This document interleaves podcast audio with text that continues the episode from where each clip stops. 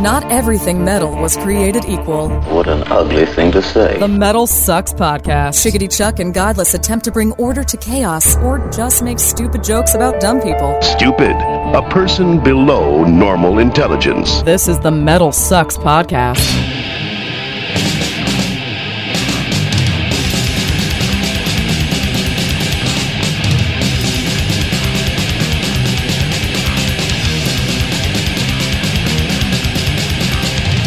Greetings and salutations, my fine metal friends. Welcome to another edition of the Metal Sucks podcast. How you doing? I'm Chuck, I'm godless, as are all. and this is your weekly examination of all things metal. The Metal Sucks podcast. I was gonna just see. I was like, well, maybe he'll go for it. Yeah, all right, good times, man. yeah, everybody's like, man, what the hell does he say underneath check? I have no idea, but now you know. Now you know. The knowing is half the battle, man. Uh, yes, your weekly examination of all things metal, Metal Sucks podcast. We post it uh, all over the place. If you can want it, iTunes, Stitcher, wherever you get your podcast. Make sure you look us up, dude. Uh, Metal Sucks Podcast. You can search it. You can find it. You can also find us metalsucks.net every Monday. And you can find us on social media. I am at Bearded Ape on Twitter. I'm at godless speaks and godlessspeaks.com. So dig us up. You never know what the hell will happen after last week's episode with uh, with Doc. The Twitter sphere went ape shit uh, with, with these two going back and forth about Fear Factory, and then uh, of course Dino gets in on it too. That was fun. it was fun. That was uh, that was a good time. I used to not be a Twitter fan, but I, I think I'm starting to get it now. It's just I have a real hard time getting my ideas down to that many characters, especially when you end up tagging so many different people in the conversation. Whatever. I've So seen that- you jabbing back and forth with the bad Christian guys over and over again about some shit, and it's like, dude, Oh, oh, yeah. Oh boy, it's always a good time there. Hey, uh, Metal Sucks Podcast brought to you this week by Creative Live. Uh, you want to know how to record music? Check out our friends over at Creative Live. Uh, they've got classes on engineering, mixing, mastering, taught by the artists that you love, whether it's Periphery, Dillinger, Escape Plan, Converge, those kinds of bands. Head over to creativelive.com slash audio if you want to learn more and watch some free previews. Last week they had this awesome two day long hangout in the studio with Periphery. Uh, Like where else are you going to find that, right? Yeah, I know. And then, uh, but they got this other class that that really like caught my interest. It's uh, it's up there. You can get. I think they're offering. I think it's like only thirty bucks or thirty four bucks, something like that. Uh, it's uh, flawless vocals. They call it. Uh, recording, editing, and mixing with some guy named Kris Crummett. And I just thought, you know, if you're a vocalist out there, or if you are With trying who? to build With a Chris podcast Crum? like ours, yeah, Chris Oh, Crummett. awesome. I think he does like Yeah, dance, yeah. Gavin Dance and stuff like Yeah, that. yeah, I know who you're I talking love about. that album, by the way. But yeah, it, you Terrible know, live, He, so you know. he tells you how to do it. He tells you how to do it. So it's uh, it's a kick. It's got to be a kick-ass class. And so you know, I'm sure like singers out there, you got to sound good. And it's not just you know sitting there gurgling water or sperm or what the hell you're doing backstage. It's all about knowing. How to lay it do down. it, Yeah, and, and what happens once it's put on tape. Well, and you know, you give people shit about cupping the microphone when it grabs, you know, that kind of, that's like so not the way to do it, right? Or whatever. Those are the kinds of things that you can learn how to how to effectively use your voice in the studio on Creative Live. That and it doesn't matter if you're a drummer, guitar player, bass player, whatever. There's stuff for everybody, dude. It is pretty badass, man. And speaking of What do we stuff for everybody, yeah, what do we got lined up this week? this episode, dude, we got uh, Shawn Drover, new, uh, new. You might, you might know that name. He's he's been around once or twice uh, with a band called Megadeth, as well as his new project called Act of Defiance. We got a chance to uh, hook up with him and talk about all kinds of different stuff. But he called us on on our bullshit, which um, uh, our fans will be very appreciative of. Uh, I just, I yeah. just really hope that anybody who listens to that interview would know would, would at least be able to say, yeah, he tried to ask everything that I would want him to ask. 'Cause I know, You know, you just really have to ask some of this stuff, and sometimes it's really hard to do. But I, I did it. I did it. I think. All I know is that that we got a veteran of the music business who uh, was in a band with one of the most vocal, outspoken people in the media today, and he knows exactly what to say and how to say it. He's good. He's damn good. And and, and I'll tell you what, I got to give it to him. That's uh, hands down. It's pretty awesome. We're gonna hear a new Act of Defiance song. We're also gonna hear something new that you picked out from uh, Stray From the Path. Uh, that's going to be coming up, sort of fitting with uh, with kind of our theme that we're going for in this episode, because we're also got our political correspondent Mike Schleibaum back. Uh, he's gonna he's gonna school us a little bit more on politics and um, uh, what what do we talk about in this one? well, uh, I It was kind of all over this- the place a little bit, but, but yeah. Yeah, yeah, uh, yeah. With with Schleibaum, I mean, there's so much to talk about. I know, right? There's just- I, Yeah, I wanted to talk about this whole uh, thing with the David Draiman's uh, Disturbed. They had this music video that some people might remember. A few weeks ago, they had this music video for a new song, and it consisted of their character going into a TV news studio and shooting everybody. Yeah. And uh, of course, It's called The news- Vengeful One is the name of the name of it. And then there was last week, there was the news, of course, that uh, uh, some dipshit went up to uh, a couple people and, and shot them live on the air In you know? Virginia, yep.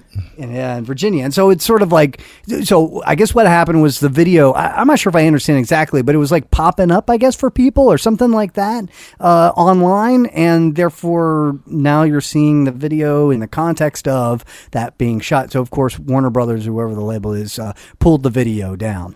Yeah, and I wonder what I wonder what was happening. Like if it was um, uh, if they were hunting SEO, like if it was attached to certain SEO that you were looking at. If you're looking at news sites, if you're looking at uh, you know gun stuff, or you know, I, I wonder if it was attached to anything like that. So if it was, you're looking at these stories about this shooting that happened in Virginia, and these reporters that were brutally shot um, uh, live on television and then this ad for this pops up and starts rolling on the side with the character shooting down a shooting down a reporter in the studio.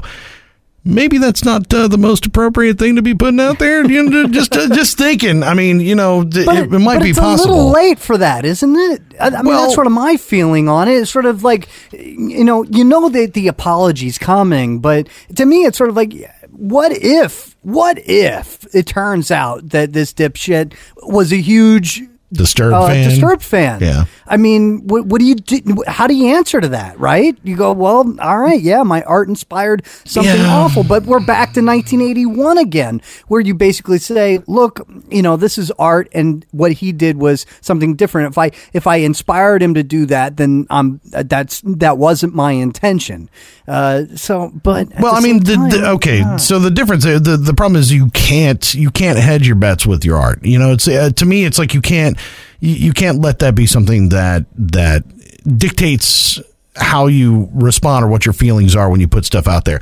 You would there would be no helter skelter if it you know if if it were the fact if we could look back at it right there would the, the Judas Priest would he, would he not record cer- certain songs because somebody might commit suicide and point to that fucking song or whatever you know so I mean it, it's I don't think that that that the art can be judged in that way but at the same time I get what you're saying as far as like this is this show this depicts a certain thing and if that certain thing actually happens, then that that's is that coincidence or is that motivation? Like you know, is it one or the other? And it's sort of a catch twenty two because you can't say that this caused this or that caused that because. uh, Yeah, I don't know. I mean, you, the Columbine shooters, you know, blame or we tried to blame Marilyn Manson for that. I mean, the media being we, but I, and I think that you know, when, and I think that's usually wrong. when but Yeah, when usually when people do it, they're basically saying, you know, uh, uh, it was suggested in the lyrics somehow, and they are misinterpreting the lyrics, and therefore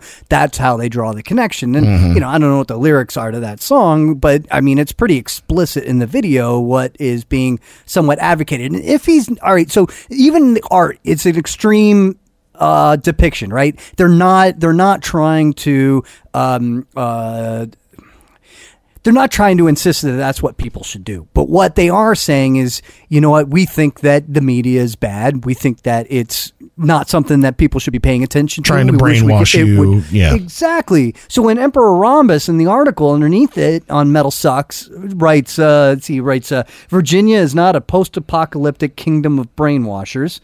Well, I I don't know. I, I, I've been to Virginia. no, I don't know. Not, not, The- not, the not somebody doing it. Not somebody doing a public interest story on something. Uh, on, on you know, I mean, that that's the, what are they trying to brainwash you? I'm in, talking you about know? the, I'm talking about the state of Virginia in general. And then you got the but- newscasters murdered were not mindless robots. Well, you know, that's definitely up for debate. And I think that David Draiman would probably side with me on that one. And I think he made it was quite obvious in the video. And then, you know, I- uh, I don't know. I've never met these people. I don't know what their stuff was. Maybe they're hard hitting reporters, but usually not. Or, or cannibal demons in disguise. I'll bet you that's what Draiman thinks. You know, Well- it's local TV. So I, I don't don't know. know. I, I think when the apology happens, I think that Draiman needs to go, look, we had nothing to do with this. This sucks. I feel bad for everybody. But I do want to make sure that everybody understands that I think that local news in particular and news in general is pretty mindless and awful stuff. And I, that's an I don't think that's. I don't think that's even well it'd be an honest apology but I don't think that's even going to happen and I actually I don't I don't really think an apology is going to happen in any case in this instance I think it was smart for the record label to pull this ad you know just it's straight up you know it was, it was a good idea because it's just bad taste. Uh, so I mean uh, pulling that ad is is is what it is. I, I don't know. Did they pull the video down from the internet? I doubt it you know um, so the the video is going to still be out there and the other reason that there's probably not going to be an apology is because you're talking about something that that this guy had motivations. This guy wrote his motivations down in a 27 page manifesto. This guy recorded his motivations and sent them to ABC before he b- before he even committed the crime. This guy recorded his own crime to do. You know what I'm saying? Like this was different than something else where we're trying to figure out the motive. When you're trying to figure out the motive, you're going to go point to this, point to that, point to this, point to that. Yeah, and this is different because we kind of know what the quote unquote motivation of this dude was, and and the video's got nothing to do with it. It's just a bad bad coincidence that it pops up and it looks the same. And uh, But you know, an apology. God forbid it's is- me defending Disturbed. An but, apology you know. is a great opportunity for Disturbed to have their cake and eat it too. True. They can True. They can distance themselves from what happened and still get attention for doing and so. promote their And that- record at the same time. Exactly. Got an album coming out. You know, you just got to make sure that you know you sync that album title into the, your uh, uh, the first line of copy on that press release. You're good to go. right? It's like immortalized. The new record from Disturbed that comes out on blah blah blah is not does not relate to this crime whatsoever. The video Yes, from and then- Vengeful One, which can be found at Disturbed.com, can be like yeah, I I see where it's going. You know, and totally and and to show how much i how badly i feel i have am sending a full package of limited edition disturbed t-shirts hoodies and uh, new cop advanced copies of the album to the families of the victims i mean dude I, you got to go all out with that I mean, Yeah. that's the way to do it I'll tell you though, this this, this was one of those things that was I just disturbed the shit out of me last week. I mean, it, it, I don't know why I was so creeped out by it. Maybe I watched the damn videos too much. I'm, I, and there's something wrong with me for doing that in the first place. But but dude, this is it's such a weird thing, and I feel so strange because I've, I feel like I've been completely desensitized to almost everything, whether it's violence or porn or whatever. So when I get anything that's like this that seems so, oh man, it just takes it sucks the wind out of me. I, what did I tweet? I was like, I'm always disappointed in humanity, but like the la- that was that's just this this is really what? fucking disappointing to me, man. It's I- like, I'm, come on, I'm gonna I'm gonna be much more disappointed when somebody does a vocoder remix of the, the video. Oh, fuck, dude, no. that's that's when you really start to Oh, question. you shit. Now that's going to happen, isn't it? Oh, damn it. I can't even. It'll wind up being in a But I pop can- song or something. But I can draw. I mean, there's a connection, right? So, like, in a way, Rhombus is kind of like, man, disturbed you guys. That that was yeah, that not so good, right? But then, like a day or two before, Rhombus posts the story about um, James Hetfield and M Shadows, uh, like pretending that they're zombies for some sort of video game commercial or something. And the first line underneath it is, Where's Daryl Dixon when you need him? but you know what the implication is there? The, uh, the, the absolute implication is that he's Yeah, waiting for somebody yeah. to shoot James Hetfield and M Shadows. And I'm, you know, I'm not disagreeing with at least one out of those two ideas, but I'm saying that it's just, you know, it's the same thing. He did the, exactly the same thing that uh, that David Draiman did But uh, that's you. just waiting. If somebody if somebody shot James Hetfield, I'm telling you that that's the first thing I'm going. Especially if the first uh, the guy who shot him, his name's Daryl. That's a stretch. Eh, It stretch. but I'm saying it's just got to be careful with this stuff. Eh, I don't know, whenever, man. Whenever I see, like, if I'm watching on the UFC and and they'll do the corner cam, and the coach will be like, "You're killing him, you're killing him, you're gonna kill him this round." I'm like, "Don't say that, man, because someday somebody is gonna get killed." And the first thing they're gonna do is play that video of the coach telling you to kill him, and that is not cool. And Not why? cool. And why are people going to vote for Donald Trump? Why? Why? Why are we going to? Why, why Because is he's gonna make because he's gonna make Howard Stern a Supreme Court justice. That's why. That's why I'd vote for. him. And that's what I'm saying is that it's it's people that don't give a shit about stuff like that that that aren't going to get upset and get their panties in a wad about about that kind of stuff. That's those are the people who actually ring true with the American public. The my point being is that when you start to pull back and you start to hedge your bets, if, if it's and you and you give into that kind of political correctness, that's what you know pisses people off. If you you can't stop saying what's on your mind if it's on your mind.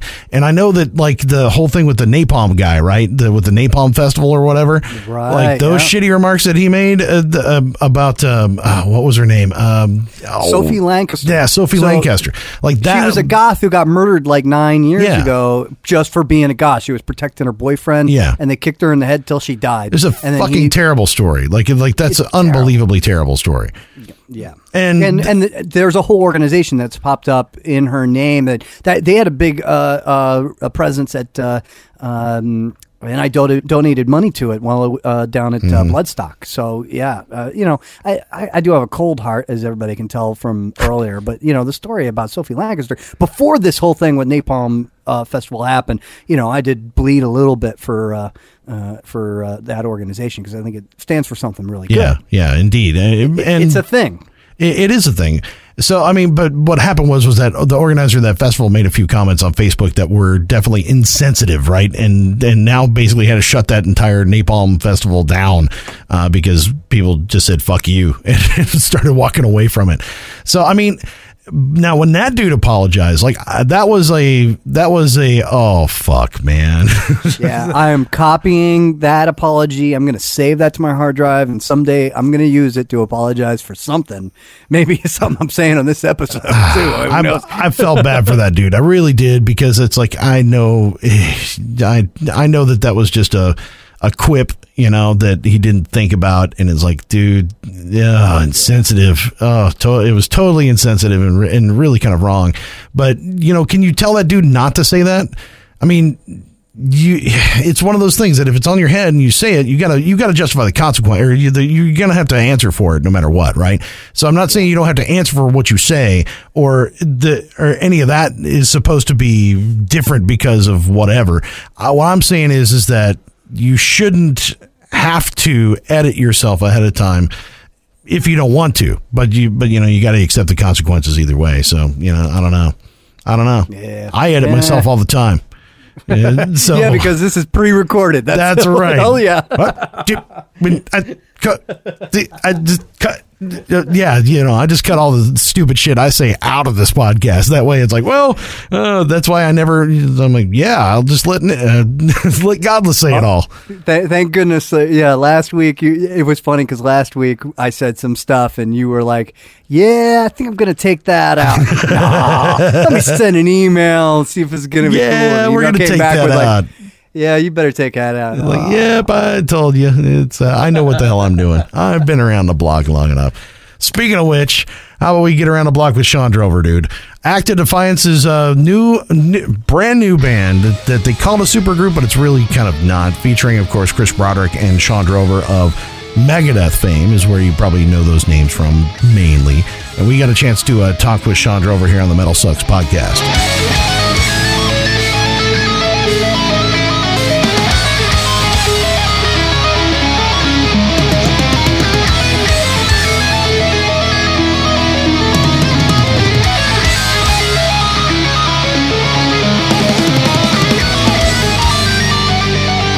Hey, dude, it's Shawn from uh, from Act Defiance. How you doing? Hey, how's it going, man? Good, good. How are you? Yeah, it's This uh, is Chuck, Godless. yeah, How Chuck are and ya? Godless from the uh, Metal Sucks podcast, man. Awesome. Uh, hell yeah! Sorry about uh, last week, the mix-up. Uh, you know, trying to catch you and all that stuff. I know, dude. Hey, I, I literally, like I said, I literally got the schedule 15 minutes after you called. So I was like, uh, you know, this is obviously important, so I didn't. You know, I had to be. You know, this had to be done properly, so we had to reschedule. So my apologies for that. Well, you got to be mentally prepared for this kind of thing. You can't just like I like think you you know. just got to be. I think you just got to be mental for this kind of thing. So, to, so to which I'm both. I'm mentally prepared and mental. So we're. This is going to be good. I'd rather you were not mentally prepared. I want you emotionally fragile. Um, oh, I am. You know, com- believe me. You've come to the right place. Excellent. All right. Well, congratulations on the new record with Act of Defiance, dude. I listened to the whole thing uh, like last week before we were gonna talk to you, and uh, and you guys you guys are pissed off about something. It's a it's an angry record. I'm I'm very angry. I'm, I'm an angry person. What what what You better sound like way it. to what better way to vent your anger uh, than expressing it through heavy metal music instead of uh, grabbing an ice pick and and uh, you know doing something that you really shouldn't do. Yeah, right. So which of course always leads to the question. So, so who are you angry at, Shawn? yeah, yeah, just life, dude. I'm, I'm, I'm angry about a lot of things. Come I'm- on, I'm- now, no, no, it's, it's it- okay. all, it, well, this is what I tell my therapist. But all, all kidding aside, seriously, even since that's the one thing that, w- with the advent of thrash metal way back in, uh, you know, well, a long time ago, over 30 years ago. That that to me was such a great thing, just to kind of vent my, you know, those emotions when you're young and you know, young, vibrant person who has, you know, whatever it is. You know, if you're pissed off at whatever, it's, I always found because I'm not a violent person at all but I, you still have those emotions in you. And I always found that was a, such a great way to express and vent that anger was through listening to really sick, heavy music. And it's, uh, I love it. The fact that now I'm, you know, I'm making my own sick, heavy music is, uh, maybe that can provide a, a that kind of release for uh, somebody else who's uh, demented like I am. So is it a coincidence that you and your brother would both be so incredibly angry? Should we be interviewing your parents? Oh God, yeah, yeah. I'll give you my mom's number as soon as we're done. she's ang- she's angry too, and she's 88. But Are you really, I mean, a is, pattern is that here? You, you, you getting what's going on now? is that is that it? I mean, we're we're at the folks. I mean, isn't everybody like so much nicer in Canada, and it'd be all good and hunky dory? But no, why would you be? What do you got to be angry about when you're a kid? Well, I couldn't make the NHL. I couldn't make the National Hockey League, which is where all Canadians vent. That's where all the Canadians vent their frustrations by beating the crap out of each other. It has nothing to do with scoring goals. It's just about fighting. So I wasn't good enough to make that team. So I was, I'm, I'm very angry about that. Uh, you got, I mean, admittedly though, you've got you've you've you've got a pretty good life. You've got you've, you've got good things going on right now, right? Absolutely, yeah. I could I couldn't be more thrilled. I mean, this this record this record exceeded even my expectations of it. I mean, I you know we just tried to make the best heavy metal record we could uh, without even thinking or caring about um, what kind of subgenre of which which I think there's what 257 subgenres of metal now. Uh, trying to confine uh, this music into some kind of little box to where you can judge it before you can even hear it. That we just said, you know, the the mission statement was, you write five tunes, I'm going to write five tunes. As long as it's metal, it you know, and it's kick ass, then awesome. And that's the premise we had to go on. And uh, the the result of that is a birth and a burial. So there you go. So was Henry's voice like the voice that you imagine when you're writing these songs, or was it just a matter of like when you heard it, it's like okay, yeah, that's going to fit with what we're writing. Well, the great thing about Henry is that come to find out that he has about six or seven different voice characteristics. You know, he can sing melodically actually very well. Has a good melodic voice, but then he's kind of got the semi raspy melodic, and then it starts getting more and more sinister to where he's just you know melting your face off with all the. I think it all depending on what the song is and what the song calls for, will would ultimately dictate what kind of vocal phrasing Henry did and he did most of that. You know, he had very little input from me uh, in terms of for my songs as to what I wanted him to do. He really was able to listen to the, the music that I wrote and put his own stylistics to it, and it was right up what I was thinking anyway. So I wanted him to have that creative uh, input and control as to what his vision was, as long as we all were in agreement to it. Uh, to which my stuff absolutely was. I think he did a stellar job. So. So we know how you and Chris are together. How did the rest of the band fall into place for you? I mean, how did you guys find Henry? Was it an acquaintance? Was it Uh, you know, how did how did uh, Henry and Matt come to be with you guys? Well, Matt Matt was a happy. Co- I've known Matt for 15 years uh, from when Shadows Fall started, and uh, that was kind of a happy coincidence to where Shadows Fall was just breaking up. I, I, of course, I'm reading this on social media, and Matt was looking for looking for a gig, and uh, I've known Matt for so long, and I knew he was a great guitar player, but also a killer bass player and, and a great songwriter as well. So I just hit him up. I said, "Hey, you know, you know, we're looking for a bass player. Would you be interested?" And he's like, "Yeah, man, I'm there." So it's he jumped in head first into the into the project, and uh, he came in. Uh, he came into the band last. Henry was more of the the journey, you know, finding that singer on YouTube kind of guy. You know, where a Journey mm-hmm. took forever to find to find Arnel. Uh, you know, he's in the Philippines or whatever. But yeah, yeah Henry was um, one of the many. You know, you just find guys on YouTube or you come up with names. You know, we had several names who we thought of could be a possible cool fit, and you quickly whittle it down to who's actually available or you know, or even you know, whatever the case may be. Henry became one of maybe four or five uh, more serious contenders to where we submitted music for him to sing on, and uh, he had just quit his previous band, so he was available.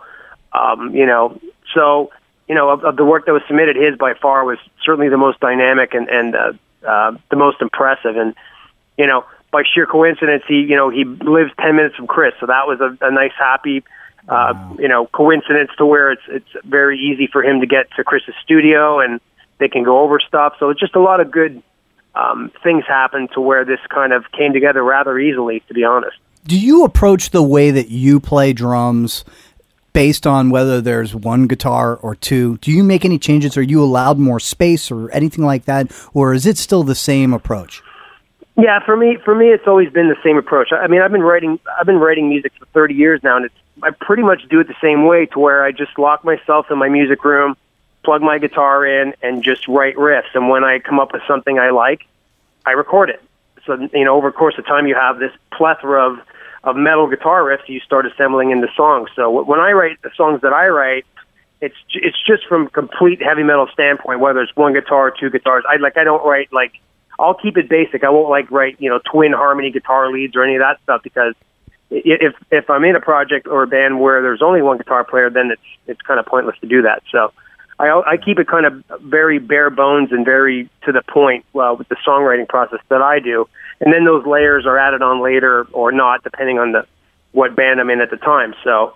Uh, but that really, over the last 30 years, it's really never changed for me as to how I write tunes. I, I write them for myself, and, and if, you know, ultimately I write them for myself and I have to love it. And then once I get to that point, you know, you, I present it to, you know, in this case, Active, you know, Chris and Act Defiance, and and hope they like it, and then uh, it goes from there.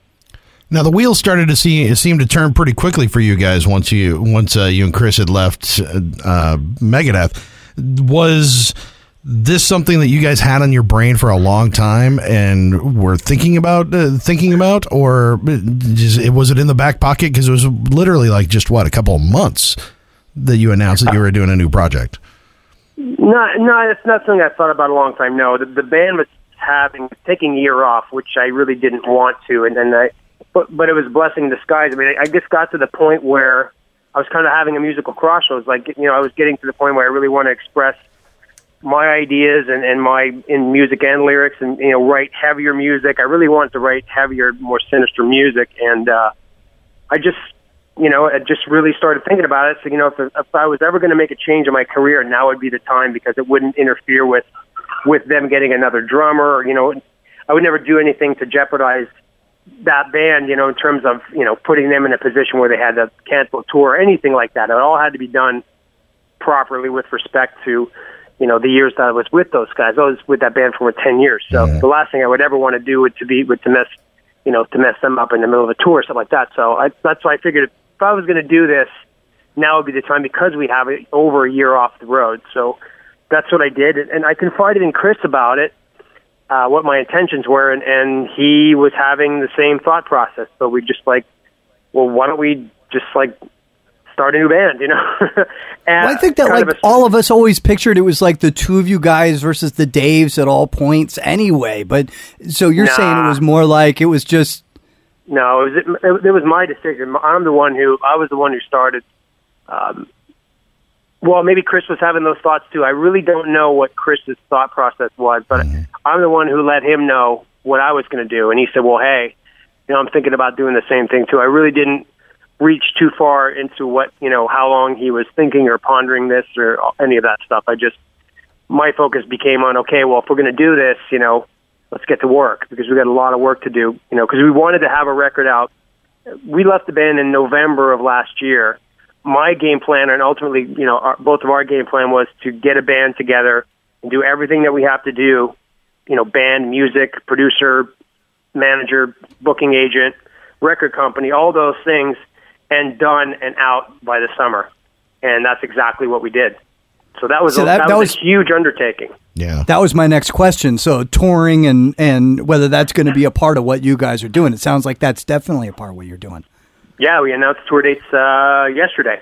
We're going out with Did the? Legion. We're, we're doing an American tour, uh, North American tour in October uh, to November, and that's just the beginning. Where this is not a project by any stretch of the imagination. There's, you know, there's been a, a, a term coined, you know, that super group Supergroup, horseshit, yeah. and I don't.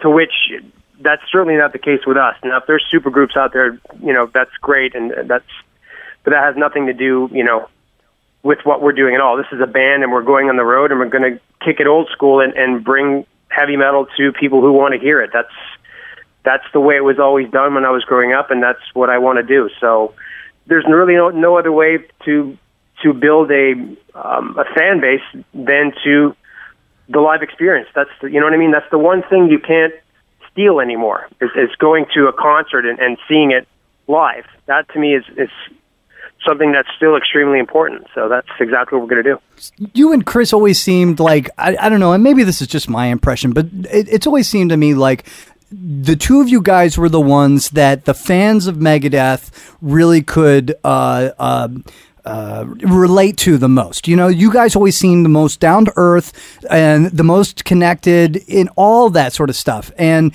uh, so, I guess uh, part of my thing was, you know, when you say that like you wanted to do heavier music, all the Megadeth fans want to hear heavier music from Megadeth. When you're doing Super Collider, are you guys just squirming with with the direction of that album the entire time, or uh, it, it- was it just you're you just you're a hired, you know, you just come in and play? I mean, what was your relationship with that album? Well, I mean, I like all kinds of music. I, I don't just like metal. I mean, I like obviously heavy metal is my favorite genre of music to listen to, but I'm also a big fan of, of jazz fusion. I like you know, I like all kinds of different music. I love you know classical stuff. You know what I mean? Uh, there's a lot of stuff that I really enjoy. To me, um, it's not a big deal to listen to Supertramp, Crime of the Century, and then turn turning right around and listening to a Kreator record or, or some you know a Meshuggah record. It, it doesn't, you know what I mean? It, to me, good Are you music. saying that good- Super Collider was the crime of the century? No, I'm not. I'm sorry, No, that- that's a bad joke. That's a bad joke. I'm just- no, that's actually pretty funny, but no. Um, that actually is pretty damn funny. Um, no, no, I mean, I like all, like I said, I like all kinds of music. So, you know, that record was that the heaviest record they ever did? No, but that's okay. You know, it's uh, Dave has a lot of different musical avenues he likes to explore from time to time. You know, so and that, and I respect that. But you know, I would rather create "Killing Is My Business" Part Two than than that last record. Um, with that said, I, I put everything I could into that record, as I did all of them. You know, and try to make it yeah. um, you know as cool as possible. And and uh, but you know the results they are what they are, and uh, you know it wasn't very well received. And um, so you know what can you do? But that's not that's not the reason why. You know, I I like I said with with Act of Defiance, I want to write all heavy music. This is going to be all complete metal. There's not going to be any experimentation in terms of you know, you know now we're now we're a jazz fusion band. None of that stuff. There'll be influences on, on the record, but in in the end, every song will be complete heavy metal. That that will not change. So that's the cool thing about you know, I mean, certain bands never change. That's one thing I really like about like something like Meshuggah. They're they're so friggin' heavy and just bizarre and and original. You know, it's I really love that kind of stuff. That that's really inspiring to me to completely not have any regard as to what's selling or what's popular. They're on their own trip, and that's something that I really want to get back doing, and I ultimately did with this band. It's just like we wrote we wrote music not caring or thinking about what others may perceive it as or what they think of it. You know what I mean? You hope that people like it, but if somebody doesn't, that doesn't bug me one bit. I, I cater I cater to the ones who who will like it and become fans. That's awesome. But if you don't like it, whatever. That that doesn't mean anything to me. I hate asparagus, but I don't talk about it on asparagus.com's message board. Well, I mean, do you feel like you've always been that way, or is this something you've grown into? Yeah, I I've mean- always hate I've always hated asparagus. oh, I'm sorry. No, I We got our headline, Chuck. We got our headline. excellent. He's Yeah, there, there's your ne- twist that into a negative headline for the media. There you go. just wait. The Drover- asparagus Drover lobby. hates asparagus. Yeah, the the asparagus lobby is going to be coming after Act of Defiance. Yeah. It's over. I It's- know. I'll it's be getting letters and, and you know Dear asparagus.org. Why are so asparagus.com. Yes. But I mean, do you, do, you, do you feel like that was something that you had to come to after after doing Eidolon, after doing Megadeth, and getting to this point and going, okay, now I have to let loose of all this stuff, or have you always just not given a shit about what other people thought and, and went for oh, it? Oh, we can swear on here. This is awesome. oh yeah, we can swear. Okay, good. You know, I, I don't know. I, it's, I just did. You know, again, once I made the decision to leave, it was just kind of business as usual. I mean, with Eidolon, I always wrote. I wrote probably ninety percent of that music, most of the lyrics, and most of the melodies for the first five records of, the, of that band. So to me, it's just kind of like going back to business as usual, going to my music room and turning on the guitar, and, and whatever comes out comes out. As long, you know, with with the um, the mindset of what this has to be complete metal, like no unrelenting, just not giving a shit, just in your face stuff. You know what I mean? And that's exactly what we did. I gotta say, like, I've never worked, had like kept the same job for ten years. I've only like like two years has like always been my max. You know, like by that Sure. point, eh, but at that point, like I'm going to the wife and I'm going, hey, hey, and I'm a nervous wreck because I don't know what the future consists of. I mean, how challenging is it emotionally after ten years of the same job? Yeah, it was it was certainly something that I didn't decide overnight. Um, you know, especially with the, with the state of the industry, the state of heavy metal is the fans are probably there more than ever, but the record sales are have greatly diminished, which affects every facet of the industry. You know, you don't get as much, you don't get as a good of a record budget. You get no, basically no tour support until you go out there and prove yourself. You, you know what I mean? Everything is diminished. You don't have a good tour production because there's no money in it. You know what I mean? There's all these factors. You know, you uh, have to you have to ultimately go out there and prove yourself and basically start kind of not start from scratch, but certainly start on a, on a lower level to get that respect and, and earn uh, the record company's trust by selling, you know, ultimately selling music or, or you know, and building that fan base to where they they actually buy your product. Those that buy it, but you know, this isn't the '80s, man. Back in you know, back in the day, you know, when MTV was really pushing metal, the, all those bands were selling millions of records, which was which is great for the scene because it generates income to have better stage productions and more, you know, more faith from the record company because you're making them money. All that stuff, all that stuff matters. You know what I mean? People, it it's funny to me that when you read this stuff in the internet about, you know, guys saying, you know, the industry's in a bad state, you get these people to come back, these same 20 or 30 idiots come back and say, you know, oh, they're just being rock stars or whatever, blah, blah, blah. But that's bullshit because all everything is generated by money, right? Uh, Any business cannot succeed if it's not generating money to survive. And that includes uh, that includes heavy metal music. So, do I wish it was 1986 again? Uh, and from a financial standpoint, absolutely. Yeah. But you know, and that's I see you said. guys trying to be creative about it. I mean, you guys have got like you got like your drum heads up for sale, and you know sticks, and fans can support lot the band that way. Mm-hmm. That's awesome. You know, at least it's a at least that's something towards. At least you guys are thinking about it creatively. Is what I'm saying. a lot of bands now are having to. I mean, you know, I, I see Judas Priest with a with a pledge music page. You know, Queens Queensryche have a pledge music page. You know, you know, a lot of different bands are are trying to find different ways to both reach out to, to fans who like that kind of stuff, but also generate income for tour support or, or production costs or you know having a better state, whatever the case may be. It's it's interesting. It's it's a it's a new way of thinking, and I'm and I'm trying as quickly as I can to adapt to it because I'm more old school to where it's very black and white. You should buy, you know, to to support the bands that you love, you should buy their music. It's interesting you bring up Queensryche because I wanted to ask you, like, do you agree with your brother that Queensryche is better than Geoff Tate's Operation Mindcrime?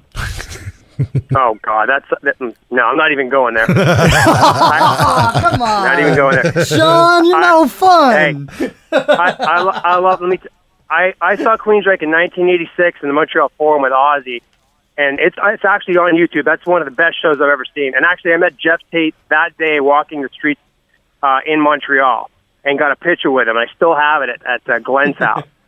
And uh, I mean, you God, I mean, I, I love that band. So you know, Speaking best, of Glen, best, of when luck, is he? best of luck to both camps. when, when's right. he joining up with the with the new band? You got a What's slot that? for a second guitar. When, when's Glen joining with you guys?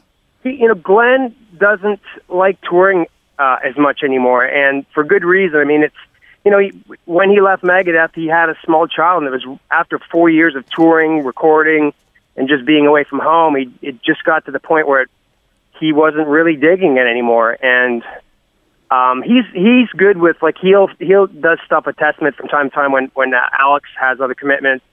Glen would ju- Glen would jump in to do it, you know, like a tour for you know three or four weeks, and he's good with that. He has a studio at his house that he you know he does a lot of recording there.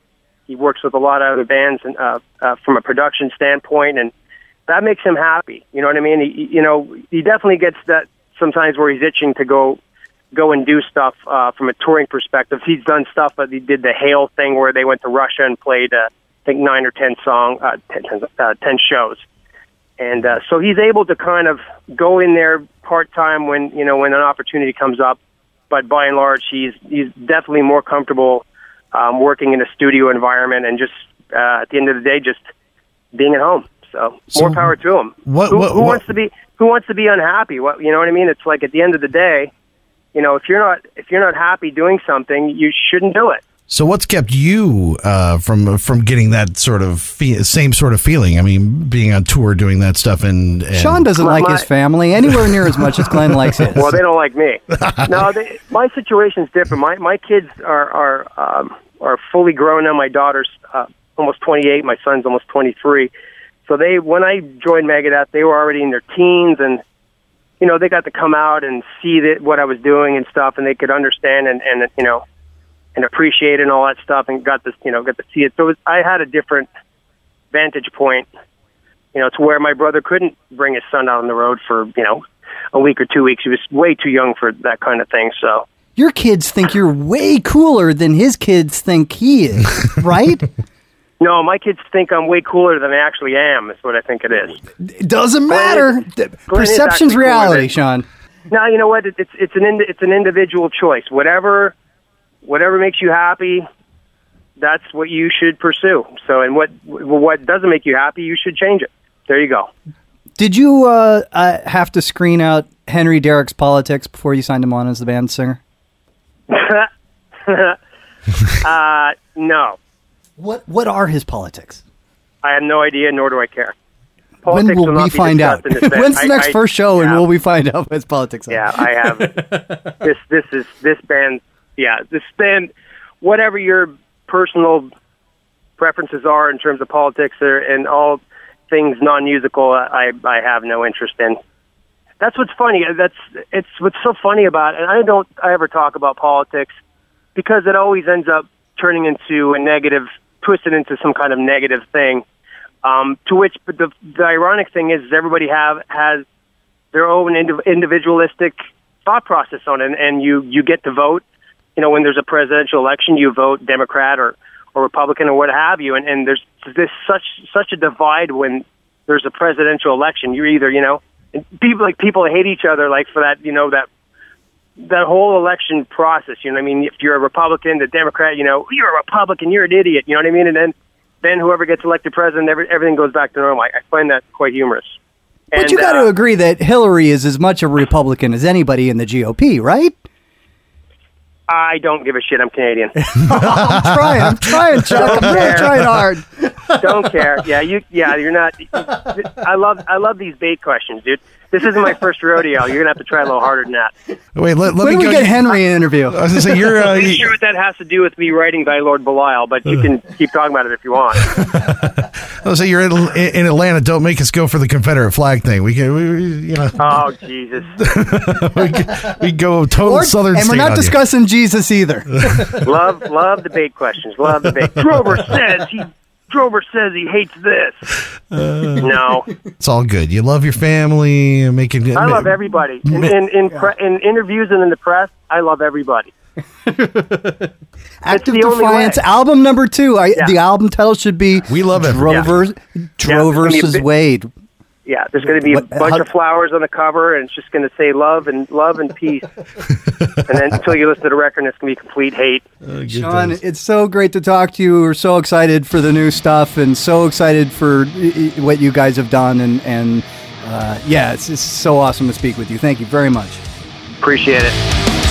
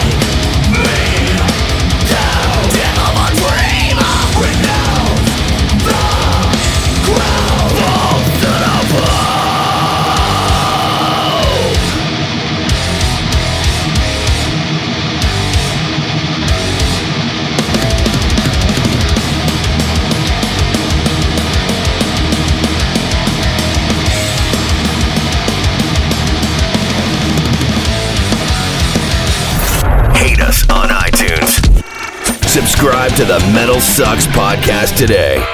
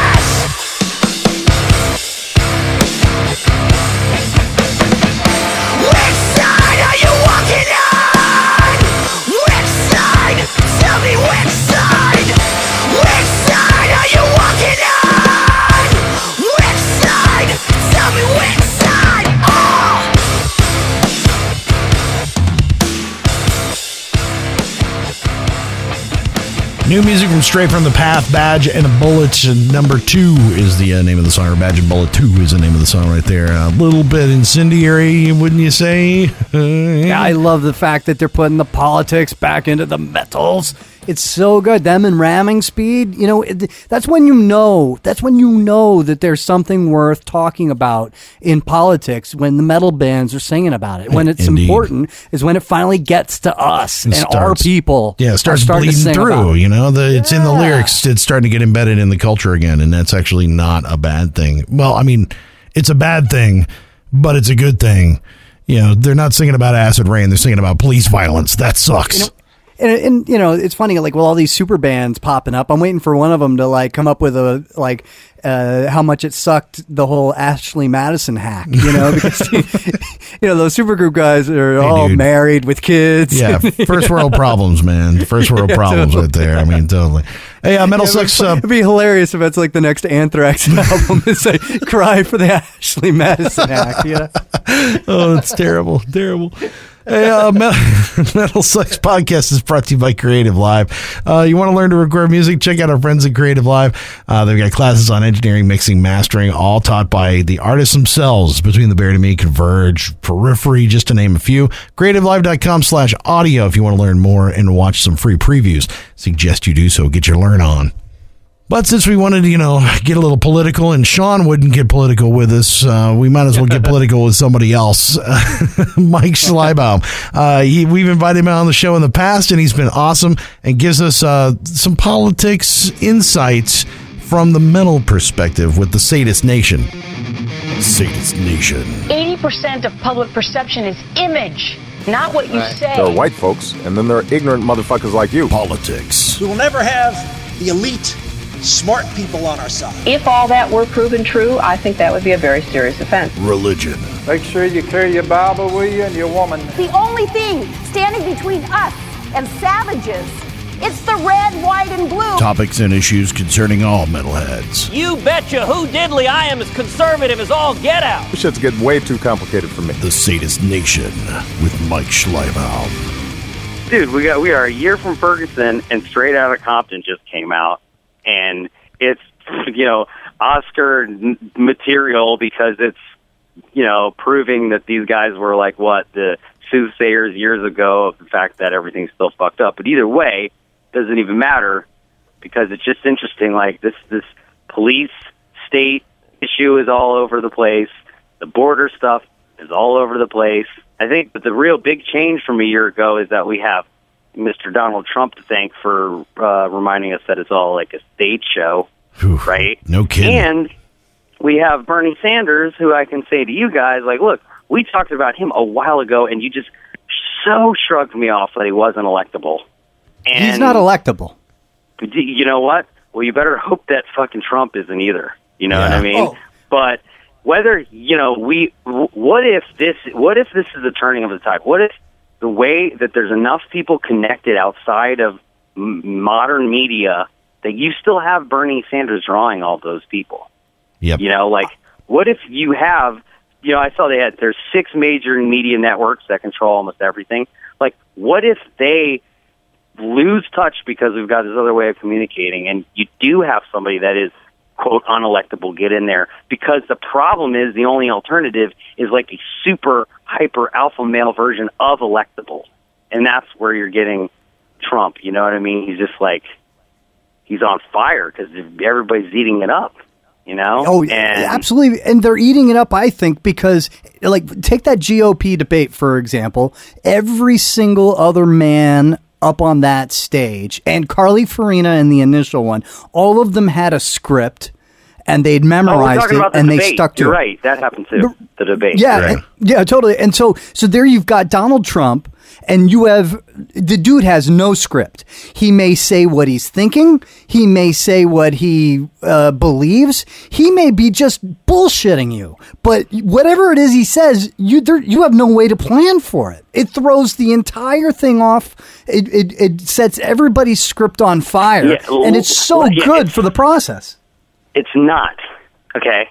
Here's what I'm gonna say is not good. I, I love the fact that he doesn't have a bunch of handlers. And I love the fact that he'll just say whatever the fuck he thinks. But I've been watching you know, a lot of 24 hour news. We have it on in the studio while we're working a bunch, or or the talk radio that we listen to, and they will quote this. They will quote shit that he says, and then the moderator will come on and go, "Well, that's actually not true. This happened, but that you know." Basically, like he, by talking out of whatever he wants, whenever he wants, there's no real way that he will fact check anything, and people are so, uh, I guess, deluded, deluded by information nowadays that they'll believe what he's saying, even if it isn't true. And since he doesn't have any handlers, and there's no more accountability, because he used to be able to like shame someone out of the race for making a weird yell like Howard Dean, you know. Yeah. Now this guy can go up there and say all immigrants are racist, and let's build a wall and all this crazy shit, and nobody cares. people care and and but on the other hand everything that you said that that he's been doing i don't think is unique by and Well, by of any of the politician standards all the rest of them do the same thing they'll spit out a ton of misinformation but the difference agree. is is the difference is now that you've got a guy who is basically so incredibly unpredictable and so incredibly um, uh, shoot from the hip that instead of having politicians who are uh, uh, going to try to uh, put out there what it is they think people want to believe they are, now they have to because they they've got to think from the hip and they got to act quick. That hopefully they have to actually start saying something that's honest. Yeah, well, you see how well Hillary does with that. She's a train wreck. Oh, I know. And Like, see, that, and that's why I've changed my mind about Bernie. Uh, because I think he is the Trump of the left, you know, be, but he stays on message and is actually measured and thoughtful about what he actually has to say. the Trump of the left. but you know, I mean, as far as like he's willing, he's willing to like say, no, screw you. I'm not going to talk about Hillary's hair. We need to talk about the actual issues, you know. And but he, you know, instead of instead of trying to just say something inflammatory to get his name out there, he actually yeah, has an opinion on. about something. What could he have said about her hair? That's like lobbing a guy a fucking pitch on That was so brilliant. But his answer to that, I mean, his his comeback to that was so brilliant about we should, you know, we shouldn't be talking about that. That's not what's, in, you know, just it's not what's important. So- We should be wondering what the fuck was all in these emails, but, Right. You know, whatever. But, I guess. But uh, that all is true. But I think that Bernie has to face every single one of these uh, Democratic debates the same way that Trump has faced the GOP debate, which is You're the right. dude Yeah, has has to to be incredibly Yeah. unpredictable, and he's got to shoot from the hip. And and he'll obviously not do you know be as completely inf- as inflammatory and and repugnant as Trump is, but if he's predictable, Hillary's gonna just eat him up and spit him out. She's gonna be in one of those salmon colored blazer suits, man. I can just see it right now. like, man, the thing that's messed up too is freaking okay, they're gonna bring in Joe Biden. That's a great idea.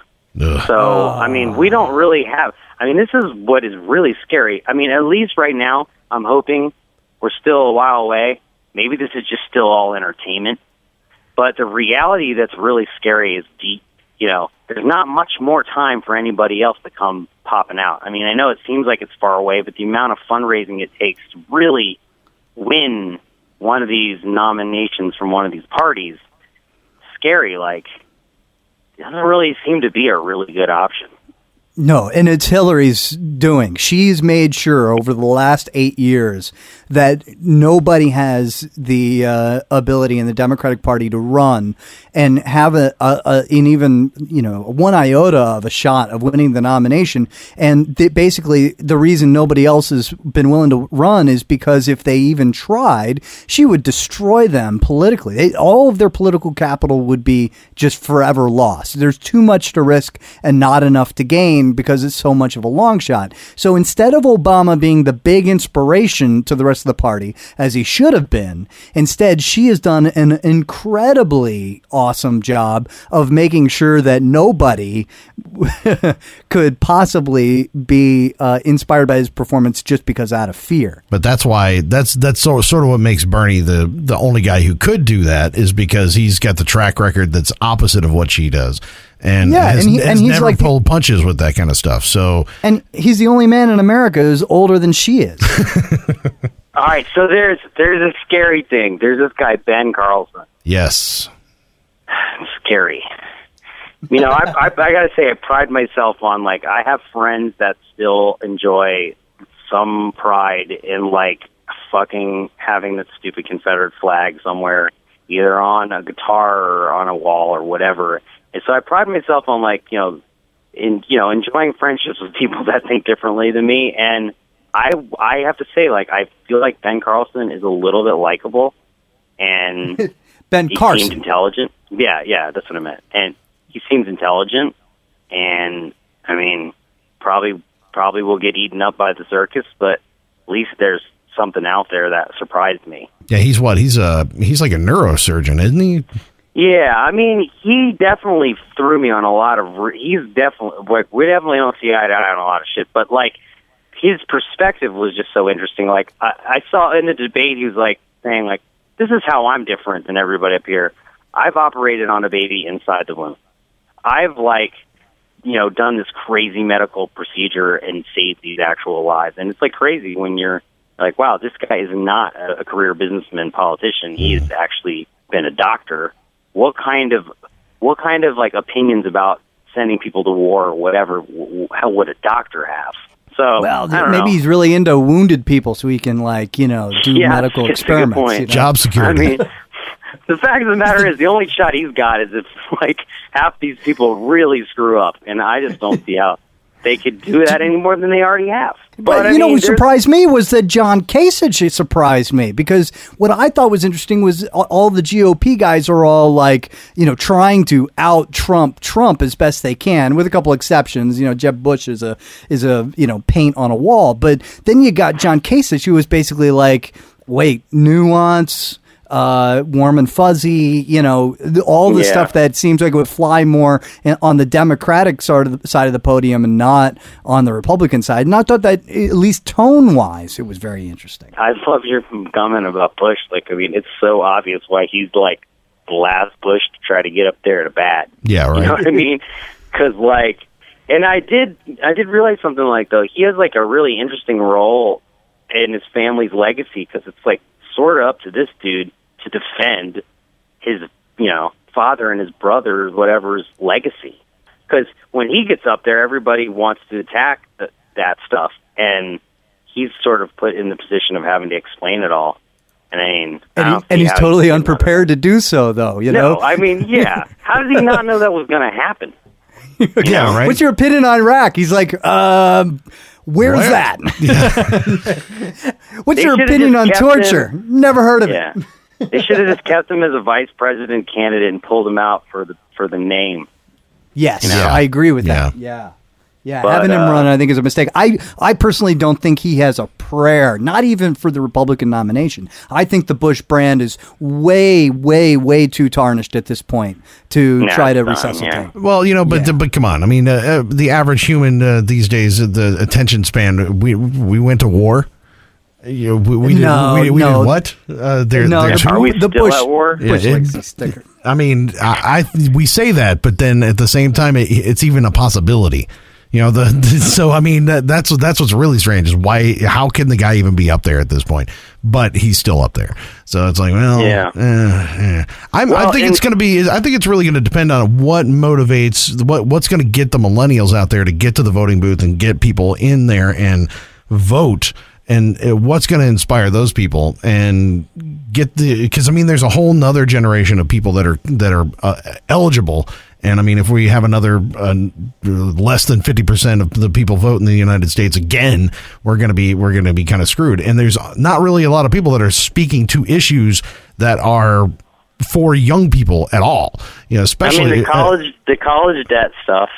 You know, Yeah. I mean, Yep. Mhm. Bernie Sanders' free college plan and his college free. You know, he he's going for the throat for the college, and he forced you know Hillary to come out early with her plan for that, and that was hilarious because it just was just like I had heard him talking about it on a speech on the radio, and then her plan came out. and I'm just like, oh my god, that's just like the same plan. exactly Like what what the hell? You know, tweaked a little bit so she could give some special interest a little bit more money, but whatever.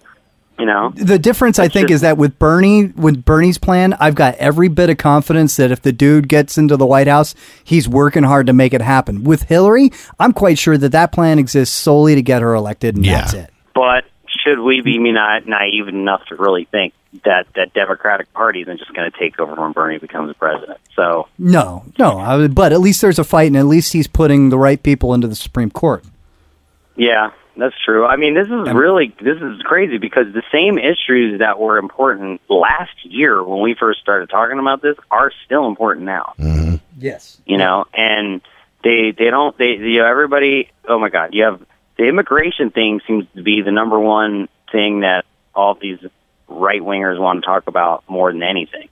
It's definitely hot the hot button issue right now. Taking away the taking away the birthright citizenship. This is all this is crazy, man. You know how how it, it's just like how much of a tidal wave you can make if you if you change stuff like that. I mean, you know, what happens if I lose my card that proves that I'm a citizen? Like then when I walk up to prove that I'm a citizen, I mean, I speak the way I speak, I carry the way. I mean, I could probably prove I'm American, but like, what the fuck does that even mean? Like, this is crazy. Like, how are you going to know who's a citizen? Here, the Republican Party has spent decades talking about how we're defending the Constitution, defending the Constitution, defending the Constitution. The only party that's talking about making changes to the Constitution and to Supreme Court law Right. are the Republicans. or that the Supreme Court doesn't matter. It's not Yeah. the supreme power. Yeah, what was it? Bobby Yeah. Jindal's like, yeah, Bob, screw, get rid of the Supreme Court. It's the first thing I'm going to do. what? Apparently, he's been educated in Louisiana because he doesn't I understand mean, I find it separation. I find it hard to even pay attention to stuff like that because for me, the, just this whole idea of still needing to like separate people by nation states, even though we have this global economy, is just crazy to me. I mean, it's all the whole idea of why Canadians are Canadians and I'm an American is just fucked. But like, if you want to survive in the world, you have to like sort of play along with the rules that exist. So here we are back. I'm stuck listening to people argue about building a wall and all this, and who's going to have a special hall pass stand on this side of the fence, and it's all just, it's, it's just so fucked up because like that's not. I mean, I guess the issue is that there's too many people here taking all the resources, or their claim is that, but it just seems like the world has enough resources Does touring really help your perspective on that on that issue? I mean, when you've you been all over the world. you really start to, you just really start to, you start to see how. I mean, uh, okay, especially after the internet. Before, in, in like 1999, when when you'd go on like a hardcore tour of Europe, like there was crazy shit. Like Germans wore super bright colored shoes, and like there was crazy fashion things you would never see. And now it's definitely that fashion sense, that cultural thing has just spread everywhere. And when you play a show of like, if you play a Machine Head show anywhere in the world, the fans pretty much know how to dress.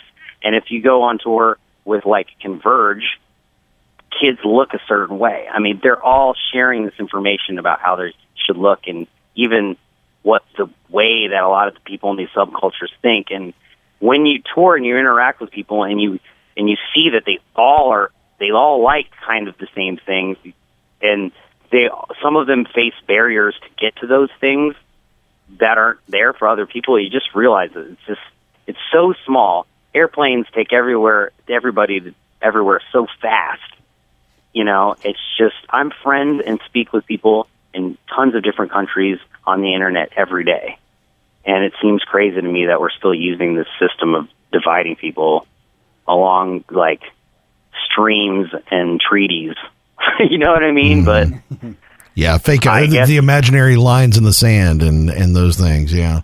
Yeah, I mean, and you obviously like you know, you obviously need those things to have some sort of some form of government, I guess. Like, I, but I I don't believe that you do because you could have some for- form of world government. But people don't even like the idea of a federal government when they live in Texas nowadays. So like, or or, or wherever. Like, and that's not even that far. So I'm not really sure. I'm just kind of off the rails speaking of hypotheticals, you know. But like, when you, I think these are the things that disenfranchise a lot of people from even wanting to get involved in the system because it's just there's so many other viewpoints and philosophies that are out there now that it's- it's Bitcoin hard of citizenship. Yeah, I mean it's just hard to accept all this, and especially when you see the the disparity between things growing, and that's how it feels. I don't know. It's it, it just seems so weird that that you know immigration is not not just a topic. I mean, because obviously it's an issue. There's so, something that needs to be resolved. The the policies need to be changed and all that stuff. But remember that used to be the kiss of death, right? Like that. You especially for the GOP, they didn't want to tell you couldn't talk about that because their thoughts on it were we don't know. We don't want to alienate Latinos. We can't do that if we start talking about what we actually think. And now it's like front and center and it's like this legitimate policy to kick everybody out of the United States, and I don't understand how anybody can accept that. Like, like well, that. I mean, I there was just an article today I was reading about that talk show host who was talking about actually enslaving them.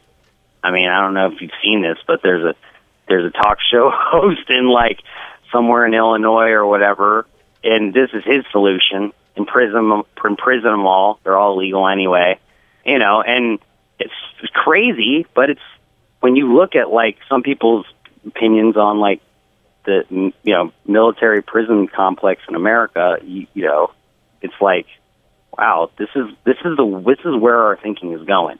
You know, okay. we really are gonna be separating people by class and shit, like real hardcore in the future if we haven't if it hasn't been hardcore enough yet. It's a dark world out there, so you got to try to like uh, hold the door for somebody. You know what I mean? Right. Well, I think these conversations are going to get even. Uh, I, you know, we definitely want to keep talking as we get closer to the to the election because it's going to get even more interesting once it starts to boil this down. So, how do we know we're not like just just riding along with the entertainment of it all? You know, it's Right. just it's important to stir up w- what the uh, issues make you feel because I think as I think these are going to be the same issues next year. You know, and we're all going to have at least have had two years at this point to think about them. So yeah, uh, the line's going to be in the sand, sand for sure. senior political correspondent Mike Schleibaum.